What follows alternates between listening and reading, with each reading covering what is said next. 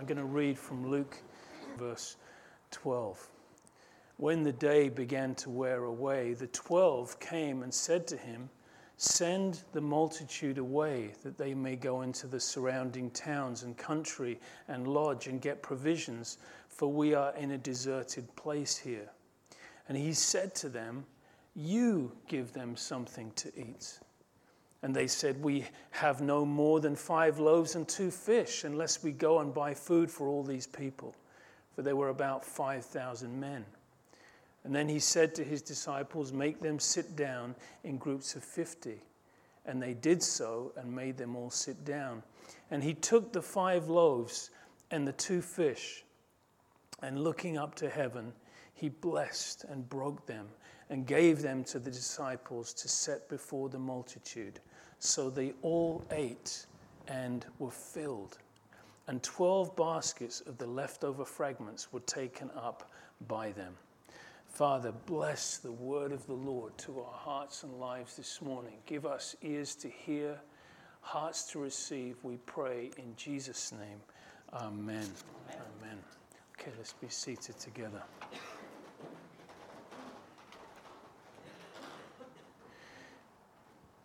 Okay, we are in the book of Luke, obviously.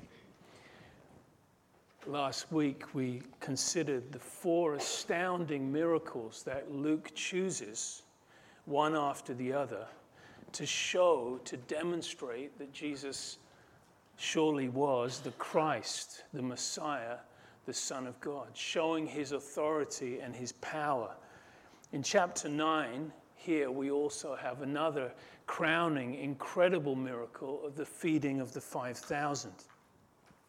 These miracles show Jesus' power and authority over the elements, over sicknesses, over demons, even over death itself.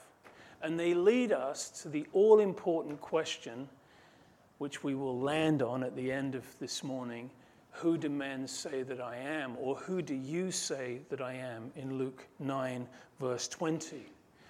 This is the all important question at the center of the gospel and at the Christian's faith. Who is Jesus? Is he really who the scriptures claim him to be? Is he divine? Is the, he the Son of God? Is he the Savior, etc.? In light of the miracles that he did, the disciples came to believe on him fully. But despite the miracles that he did, the Jewish leaders rejected him as the Messiah. And we will see a turning point in the Gospels. It's here in, in Luke chapter 9 and, and similarly in the other Gospels also, where, where there's a shift. I mean, God, of course, knew from the foundation of the earth. Jesus was the lamb slain before the foundation of the earth. It was always understood and prophesied and purposed that Jesus would go to the cross and die for the sins of men, of course. But nevertheless, he came as the Messiah, the anointed one, the king. And there was a Jewish expectation that he would come and he would set up his kingdom on the earth. He would deliver the Jews from their oppressors, which at this time was the Romans. And there was this expectation that the Messiah is coming. However, under the leadership of the, of the Jewish leaders and the Pharisees, etc., Jesus was rejected as the Messiah. And the kingdom was not cancelled, and this is an important statement, it was postponed, if you like. And now we are in a, a huge interruption called the church age. But Jesus did not set up his kingdom by taking his throne on the earth at his first coming, but instead he went to the cross. And now he will take up the throne when he returns in his second coming. So, in this chapter, in verse 50, it says, When he knew that he was to be received up, he then set his face like a flint to Jerusalem. And he began to speak not about the kingdom on the earth, but he then began to speak about the church, and particularly that he would go to the cross and die and be resurrected. And he first mentions the church, which we'll go into more next week. So, so far in these miracles, in the parables, in the teaching, the, the disciples are the students who are observing, listening, learning, being persuaded in their hearts. Maybe the multitudes are not fully engaged in understanding and believing, but something is happening in the hearts and lives of the disciples. And it's all focused on who Jesus is. And we see that question rise through these miracles and through this, these passages. At this point, at the beginning of Luke 9, Jesus is now going to commission his disciples. He says, Okay, you, you've seen enough. You've been around for a while, you've heard my teachings, now I'm going to commission you. A little mission around the towns of Galilee, and he sends them out. Let's jump in at the beginning of the chapter. He calls his 12 disciples together, and he gave them power and authority over all demons and to cure diseases. Isn't that incredible? Unlike any other prophet or leader, he actually gives them power and authority. Power is the ability, and authority is the right to do it. And he gives it to his disciples. It says, over all demons. In Matthew's account, it says, over all kinds of sicknesses and all kinds of diseases. Clearly, this was a spiritual gifting for this particular time and mission. It would validate their preaching and their message. He sent them to preach the kingdom of God and to heal the sick. Verse 2. This, by the way, they are preaching the same message as John the Baptist relating to the kingdom of God. Remember, he was preparing the way. Why? For the king is here, the Messiah is here. Prepare the way, prepare your hearts, turn and repent, for the kingdom is here. In Matthew's account, it says, As you go, preach, saying, The kingdom of heaven is at hand. In Mark's account, it says they went out and preached that people should repent. Verse 3 He said to them, Take nothing for the journey, neither staffs, nor bag, nor bread, nor money, and do not have two tunics apiece this is a short trip around the region through the towns, preaching in a simple manner, trusting God for his provision. And his provision would often come through those who would receive them and receive their message. They would be welcomed into some homes. And if they were to do that, they were to stay in that home, preach in the town, and then leave. This is verse 4. Whatever house you enter, or whatever, whoever receives you, stay there, and from there depart.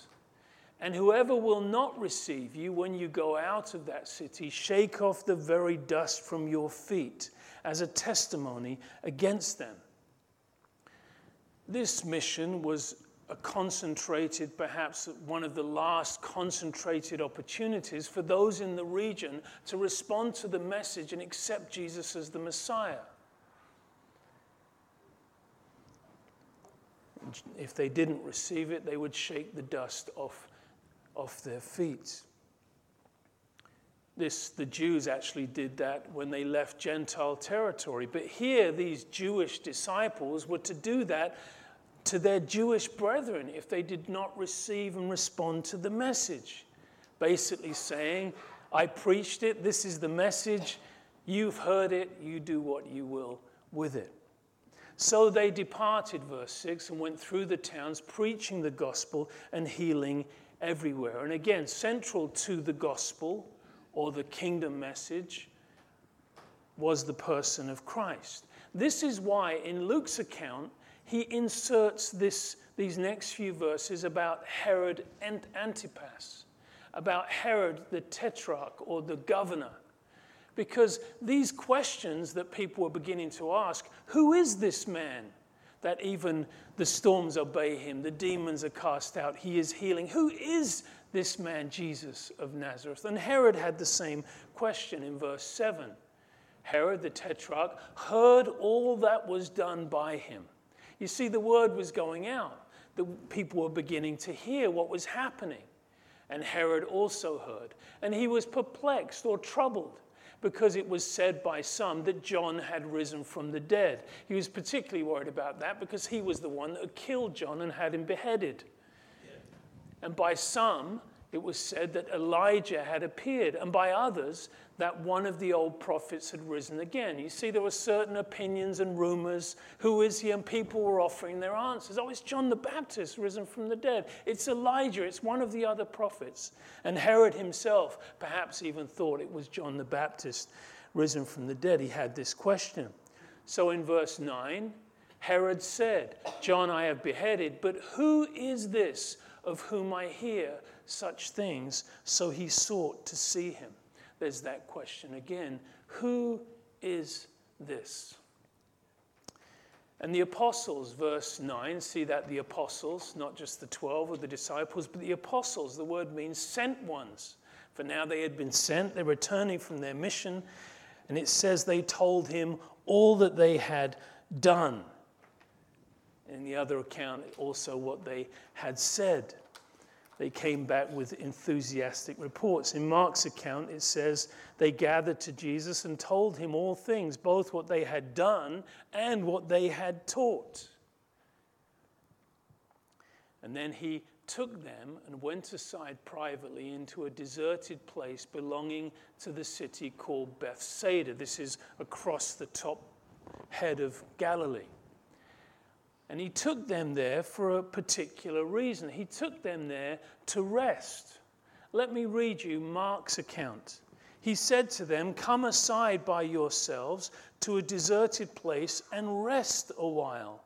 For there were many coming and going, and they did not even have time to eat themselves. So they departed to a deserted place in the boat by themselves. Luke doesn't mention the boat, the other gospels do. They get in a boat. Jesus says, Listen, you have been ministering, you've been pouring out, you've been teaching and praying, and he- people are being healed. It's time to go across to a deserted place and rest. It's crucial to have rest in the spiritual life, particularly in ministry, to be recharged, to make sure that you are encouraged and edified and spirit filled. Song of Solomon 1 6, the writer Solomon says, Other vineyards I have kept, but my own vineyard I have not kept. And your vineyard, your spiritual life, is your first mission field to ensure that you are encouraged and built up always. And spiritual rest and physical rest are important. Back to verse 11. But when the multitudes knew it, they followed him they followed him, and he received them. This, by the way, was a short walk or run around the top part of the lake. The boat would have been in view the whole way. They saw Jesus and his disciples, and they're running around the shore and waiting for him to, them to land, and they meet them on the other side. Mark's account says this And they ran there on foot from all the cities and arrived before them and came together to him. And Jesus, when he came out, saw a great multitude and was moved with compassion for them. Matthew says the same. He was moved with compassion. He received them, he responded to them. Even though they were so tired and had gone there to rest, they end up not having that opportunity to rest. But part two was waiting for them. And it says he received, accepted them. Why? And again, Mark's account says this listen. Because, why was he moved with compassion? Because they were like sheep have, having no shepherd. So he began to teach them many things. Let's go back to Luke. And he spoke to them about the kingdom of God and healed those who had need of healing. So again, the disciples didn't get to rest. It was going to be a long day for them because now is the story of the feeding of the 5,000. In fact, Matthew's gospel tells us that there were 5,000 men besides women and children. So although we call it the feeding of the 5,000, it was in fact many more than that. This is the only miracle that's recorded in all four gospels. Think of that. It's the only miracle, major miracle, that is recorded in all four Gospels Luke 9, Matthew 14, Mark 6, and John 6. And this story, and hear me now, this story is sandwiched between Herod's question of who is this and Jesus' question, who am I? It's the final story in there to help those present watching and those listening and reading even today to come to that all important question who is Jesus? And if anyone is not sure, first there is this incredible miracle that he performs, particularly for the sake of the disciples, for they are the ones who handle the bread and distribute it that they would finally come to the full persuasion that this is not just the rabbi, not just the master, not just the teacher, but this is the Messiah, the Lord, the Son of God. Amazing. So let's look at it here in verse 12. When the day began to wear away, the 12 came and said, Send the multitude away. That was their, um, you know, suggestion for the situation. Send them away that they can go, lodge, get provisions. We're in a deserted place here. But he said to them, You give them something to eat. Now, of course, we, we have come to know how Jesus asks these questions. He's provoking his disciples, he's looking for a response of faith. He wants to teach them a lesson. Here are 5,000 plus people, all gathered, all weary, all hungry. And Jesus looks to his feeble disciples and says, You give them to eat, you feed them. And this will be an important lesson that they would learn for their ministry.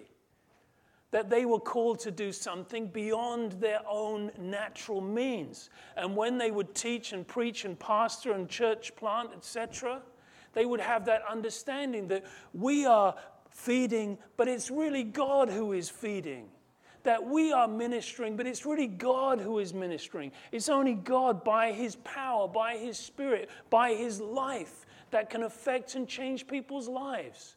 And we even gather here this morning, and there is a man standing before us, and a pulpit, and a book, and we're in a church building. But we have come to understand and expect much more than what we see or, or experience on a natural level.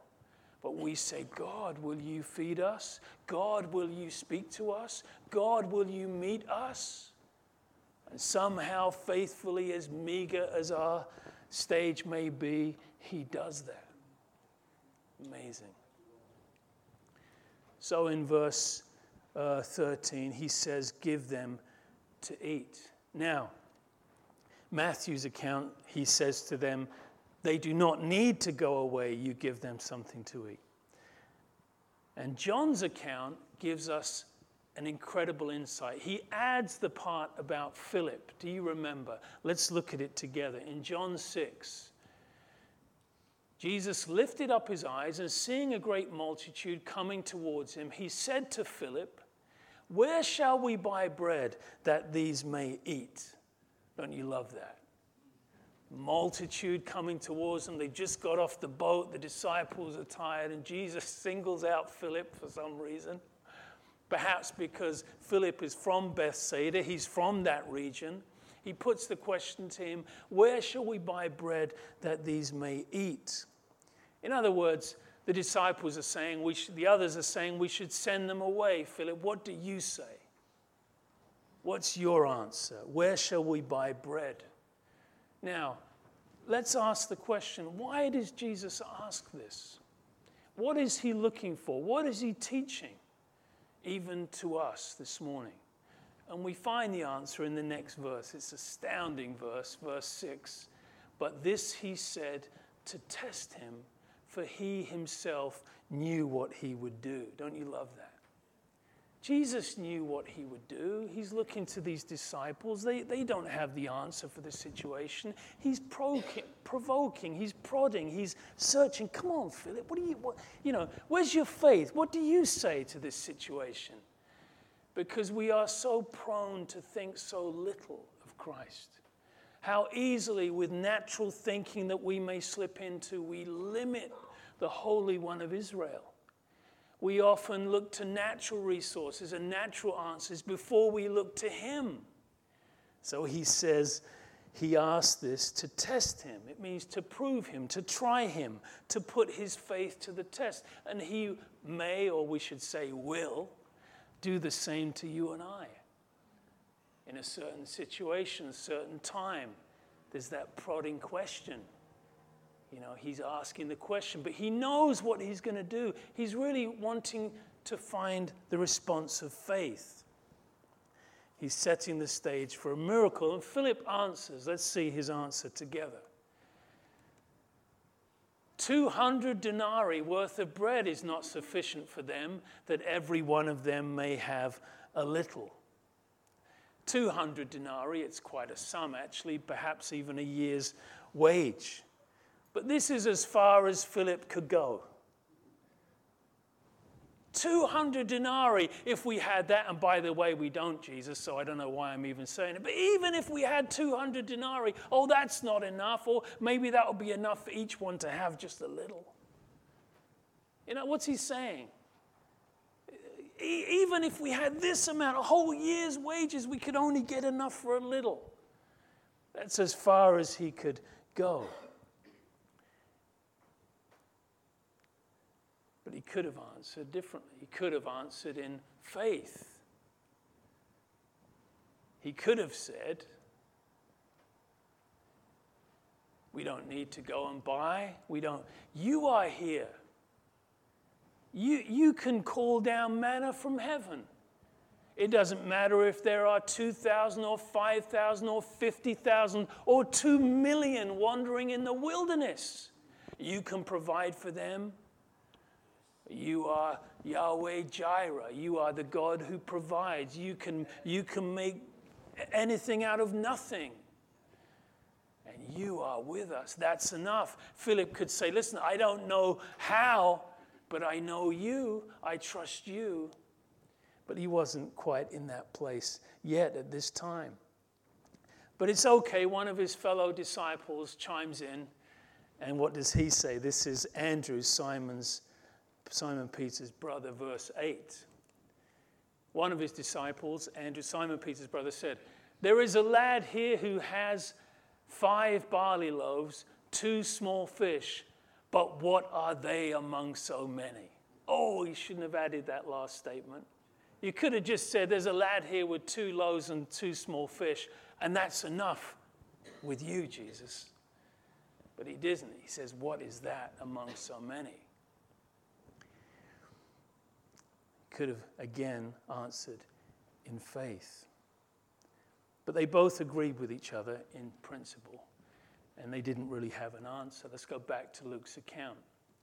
And they said, We have no more than five loaves and two fish unless we go and buy food for all these people. For there were about 5,000 men. And he said to his disciples, Make them sit down in groups of 50. In Matthew's account, when they said, We only have these five loaves, Jesus says, Bring them to me. Little is enough in the hands of Jesus. Right? You, you think, I, I don't have much, Lord, or can I? And little in His hands, in faith, we, we bring it to Him and He can multiply. He can do that. Just these five loaves they had, He has them sit down. Verse 16, He took the five loaves and the two fish, and He does something quite bizarre. Looking up to heaven, he blessed and he broke them and he gave them to the disciples to set before the multitude. Matthew's account tells us he gave the loaves to the disciples and the disciples gave them to the multitudes. And we love this principle. It is going through the hands of the disciples. And as they are breaking the bread and passing it on, it just keeps coming and keeps coming and keeps coming, and the crowds keep coming, and it does not stop. And I can imagine the disciples just looking at each other, just marveling that in that moment they are part of a miracle that no man could do, that this is beyond explanation. This is a miracle. And we are breaking the bread and we are passing it out. We are seeing it happen. In John's account, it says that they had as much as they wanted.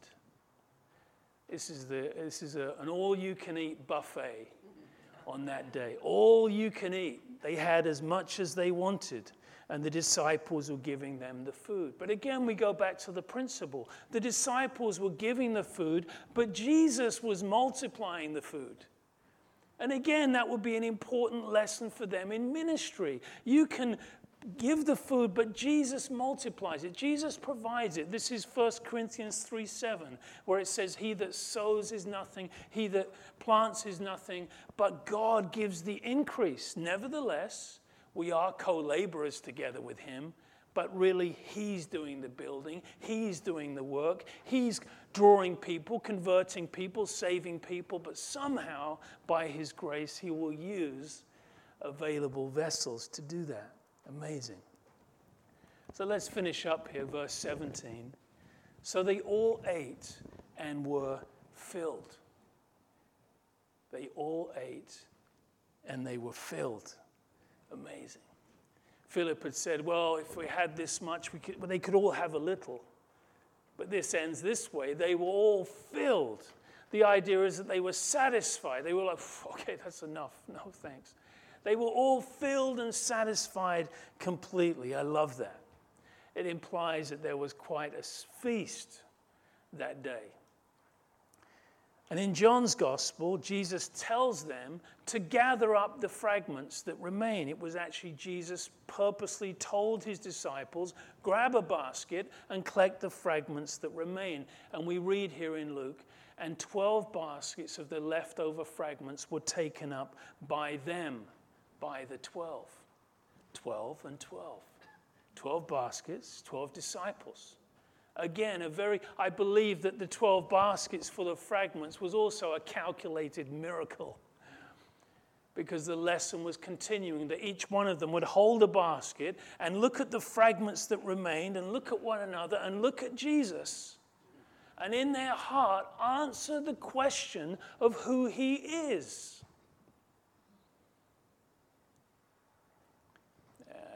Perhaps they weren't mathematicians, simple fishermen. But 5,000 people, plus women and children, five loaves, two fish, all ate, all were filled, and there were 12 baskets of fragments left over. You know, how do you explain that? They needed deeply to consider in that moment. And we also need to do that. Oftentimes, we need to hit, hit the pause button and consider. Hit the pause button and meditate, consider, think about Jesus. Read the Gospels, be in the Word, be in your Bible, read the Gospels and pause and think about Him. Think about all of the names that he's given, all of the incredible things that he has done, all of the prophecies that he has fulfilled. I need to hit the pause button and I need to consider, I need to be refreshed, I need to confess who he is in my life, in my troubles, in my situation, in this world. Unfortunately, they didn't consider the miracle of the loaves enough. We read that in Mark 6:52. It says when they were next on the storm in the river and they were doubting, it says because they did not consider the miracle of the loaves and their hearts were hardened.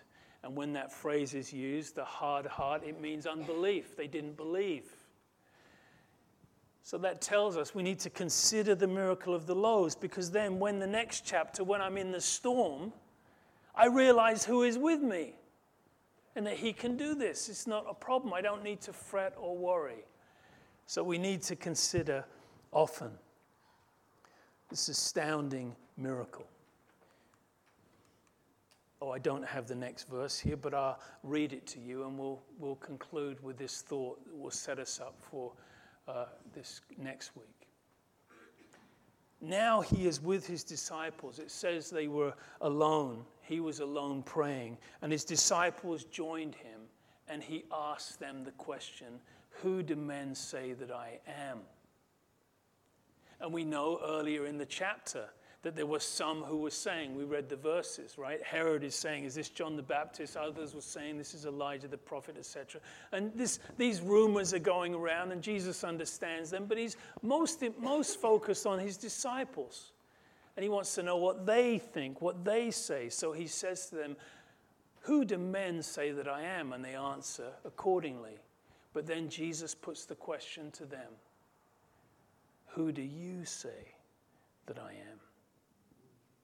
And here, of course, Peter, in one of his good moments, where God is helping him, giving him this incredible confession. Peter stands forth and says, You are the Christ. You are the Messiah. You are the Son of God. In Matthew's account, it clearly says that incredible confession that he has. And Jesus says, Blessed are you, Peter, for flesh and blood has not revealed this to you, but my Father in heaven. And we are blessed also. Remember when, when Thomas said, I won't believe unless I see? And Jesus said, Oh, you believe, Thomas, because you see, but blessed are those who believe and who have not seen. And that's speaking about us. Blessed are you if you believe this morning and you have not seen. Blessed are, maybe we haven't seen these types of miracles. We go according to the word and we live by faith. But the Bible says, Blessed are you if you believe and you have not seen. Blessed are you if you confess that Jesus is the Messiah and has come in the flesh. 1 John 4 gives us a warning as New Testament believers. It says, Don't believe every spirit, but test the spirits to see if they are from God. And if one says that Jesus has not come in the flesh, that is not the Spirit of God, but the Spirit of Antichrist, which is already in the world. But anyone who confesses that Jesus is come in the flesh, meaning he existed before the incarnation, he was the eternal Son, he was pre existent, and he became a man and walked among us. Anyone who confesses that Spirit, that is the truth according to God's revelation of the Son. So we are blessed people this morning with that confession of faith and that assurance in our heart of who Jesus is. Let's pray. Father, we simply thank you this morning that this has been revealed to us. That Jesus, oh Jesus, the eternal Son, the divine Son, God the Father, God the Son, God the Holy Spirit, and that you came here, you walked among us, you, you revealed yourself to men through the works of your hands, through the words of your lips, through the fulfillment of prophecy, and through this incredible book, through your word. We thank you this morning for your great grace that we are believers this morning that we are gathered here by faith on a Sunday morning as believers. We love to hear your word. And again and again, how you quicken our hearts according to your word. Oh, thank you, Lord. Thank you, God. We pray for each one here, each one listening online this morning. If you're not sure of your salvation, oh, make that great confession in your heart by faith that Jesus is the Savior there is no other. Put your faith in him. Say, Jesus, I trust you today. I believe on you today. I am a sinner and you are the Savior. Oh, I need to turn to look to you. I trust you for the gift of salvation. I am not worthy. I don't deserve it. I cannot earn it. But I receive it as a gift today. And for each one, one of us on our journey of faith, we pray, bless us, equip us, lead us, teach us let your word be open and your voice be so personal and clear in our lives, we pray. In Jesus' name, amen.